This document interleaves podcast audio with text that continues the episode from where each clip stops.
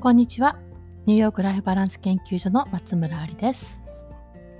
幸せに生きることを科学的に研究するポジティブ心理学やウェルビーイングをお伝えしています。えー、今日は人間関係の構築のコツということでお話したいと思います。えー、今週は子供たちの学校がね、終わった日でした。木曜日は、えー、息子の卒業式のことはね、ラジオでも喋りましたけど、金曜日が娘の最終日、そして今日が土曜日で、明日から子供たちは2週間の キャンプに行くんですよね。いや、1日しか空いてないなんてね、本当短くてかわいそうなんですけど、あの、日本にも帰りたくて、このすごくいいキャンプも2年前にいてすごい楽しかったキャンプなので、えっ、ー、と、一番最初のね、週に入れることになってそうななりました。で、えっと、その昨日ですよね。昨日はね、えー、と、子供たちの健康診断の日だったんですよね。で健康診断をその明日からのキャンプに、えー、間に合わせなきゃいけないのに、去年健康診断をしたのがちょうどその前の日だったので、1年経たないとできないんですよ。では、その今日しかないっていう日にやっと予約取って行ってきました。で、昨日はね、すごい面白い日だったんですよ。なんかこう、これスピリチュアリティっていうんですかね。なんか物事がつながってるような感じがした日でした。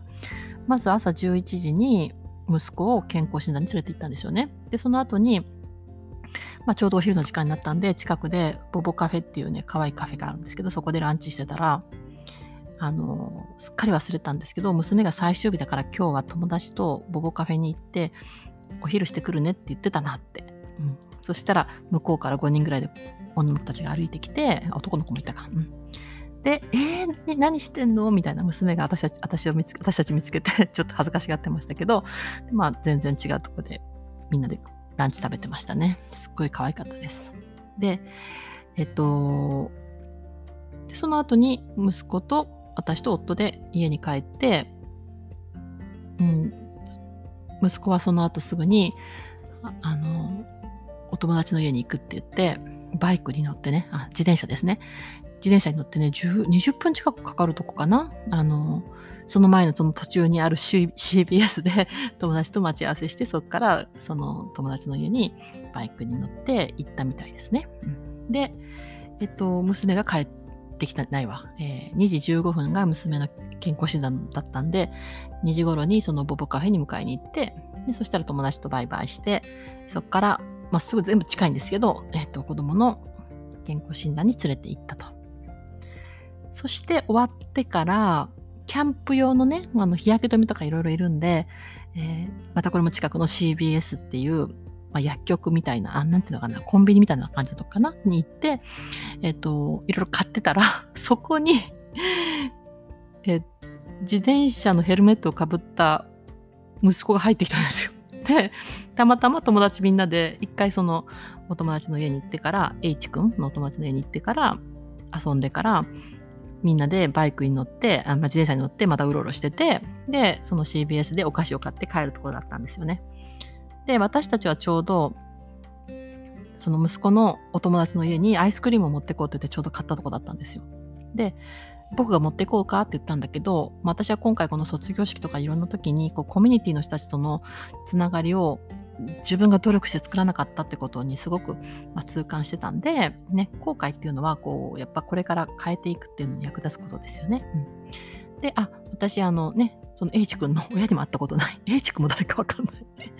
のでちょっとあのお家に行ってあの挨拶してアイスクリーム渡してくるよって言って OK って言って。そして私たち3人でえー、車で H 君の家に行って、そしたらお父さんがいて、えーね、あのうちは何々君の母なんで、母と父と、娘とみんなで挨拶に行ったんですけど、えっと、こんにちはって言って初対面で、で、ちょっと話をしてアイスクリームあげて、で、帰ってきました。ね。うん、で、面白いですよね。息子の健康診断に行って、その後、ランチ食べたとこに娘が来て、友達と。で、えっ、と、本当にスピリチュアリティを感じるね、これ、なんか繋がってる？で、娘の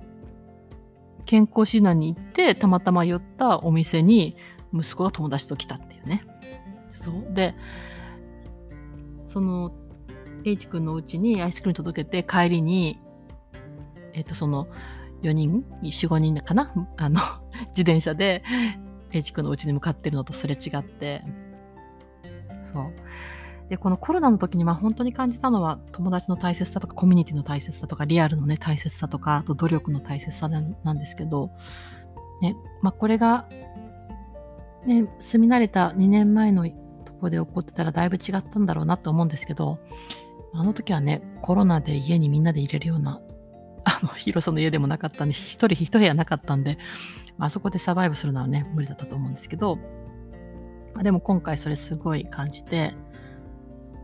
すごくね、寂しい時期を子供たちも過ごしたのかもしれなくて、まあ最後にそういういい友達ができてね、よかったなっていう、うん、ほっとしました。うん。あすごいね、本当にだからいい日でしたね。で、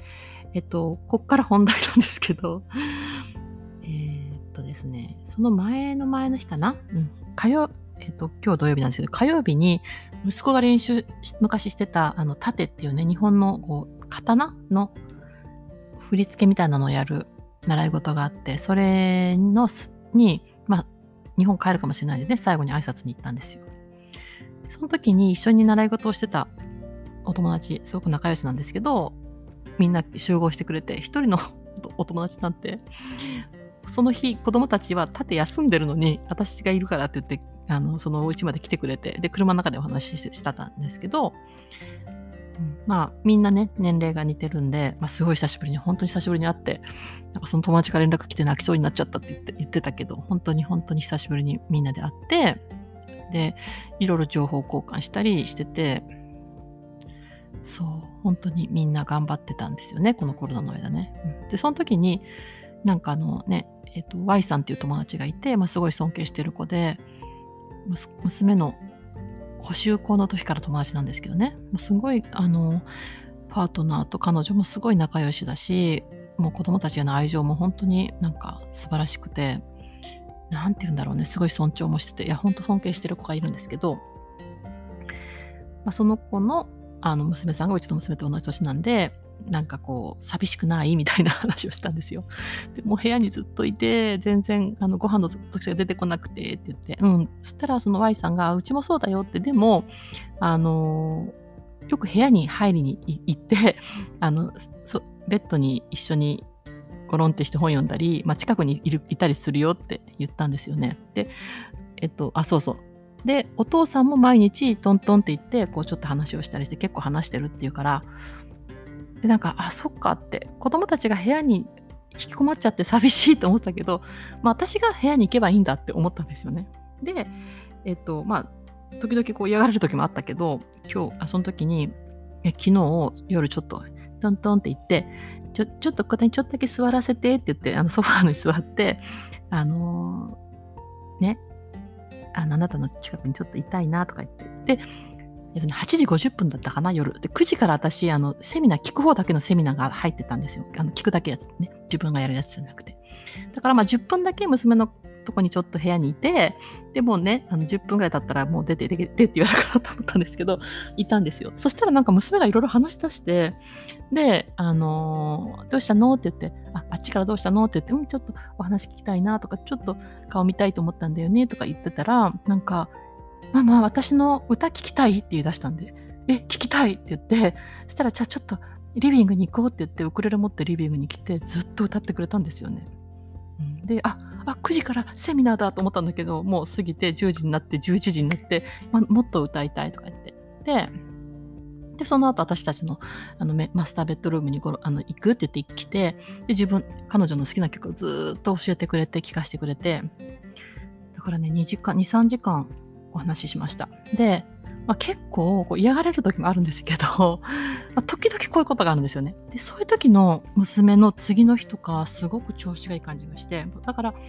ま、本人は一人になりたい時もあるけど、まあ、そういうふうに、えーと、話したいとか、まあ、自分のこと分かってほしいっていう時間があってでそれをあの批判しないで一生懸命聞くようにしてたんですけどね。うん、で、まあ、すごく素敵な時間を過ごしました。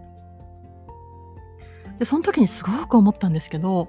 まあ、あの、ちょっと思春期になって、まあね、私、私たち親の、まあ、うちは、まあ、ちょっとパートナーシップがね、あんまり良くないんで、まあ、パートナーシップがいいところはね、大体、あの、子供、子育てとかね、まあいいと思うんですけど、私は、まあ、本とかは書いてるんですけど、ちゃんとできてないこともある し、まあ、特にパートナーシップは課題なんですよね。で、まあ、えっと、子供たちにちょっときつ傷つくようなことも言われたり、これまでのことでね、すごく私の中では、まあ、申し訳なかったなとか後悔もいっぱいしてます。うん、でも思ったんですけど、まあ、それはそれとして彼女とこれからどういう関係性を作っていきたいかなってことが大事なのかなって、まあ、これまでああした方が良かったとかこうした方が良かったとかね。でもねもうねこれまではねみんなね多分ね最善をそのそれが今見て最善とは思えなくてももうその時は最善してると思うんですよ。それにやっぱ付けか付け加えることできないと思うんですよね。でこれは、えっと、ニューヨークで強みのイベントをした時にスカースデールでね、えー、ホストをしてくださった、えーと、方がいてね私の友達なんですけどその彼女もすごい素敵な方なんですけど、まあ、彼女が言ってたんですよ、まあ、すっごく息子さんたちが大変で関係も悪かったと。でも私はこの子が大きくなった時にどういう関係でいたいかなって思ったそうなんですよね。そしたらいい関係でいたいと思ったと。じゃあ自分が変わろうと思ってえっと、批判しないにしたりあの今の関係性をあのまあ、批判しないにしたり受け入れるってこととかをね、まあ、選択したって話をしてましたで今はいい関係になってるんですけどでこれではバックキャスティングって言いますよねこう過去のことから今のこう問題解決して今の状態を作っていくんじゃなくてもうポンと理想の未来に飛んでそれを作るにはどうしたらいいかってことですよね。まあいろいろ私も後悔することいっぱいありますけどあこの子とどういうふう関係を持ちたいかっていうことが一番大事なのかなっていうふうに思った 昨日でした。ちょっと長くなってしまいましたけどね。はい、皆さんも、えっ、ー、と、まあ、過去がどうであれね、大切にしたい関係があったらその人との理想の未来を描いてそうなっていくにはどうしたらいいか今やってみてください。はい、えー、そうですね。えっと、オンラインサロンのアリスアカデミアでは、私がね、月に1回の講義と、あとは、えサークルがたくさんあるんですけど、1個ね、自分の好きなテーマに出て、あとはもうね、毎日のようにいろんなイベントが立ち上がっています。そして、えー、継続的なね、学びを続けることができます。興味がある方は覗いてみてください。それでは今日はこれで失礼します。良い一日をお過ごしください。松村ありでした。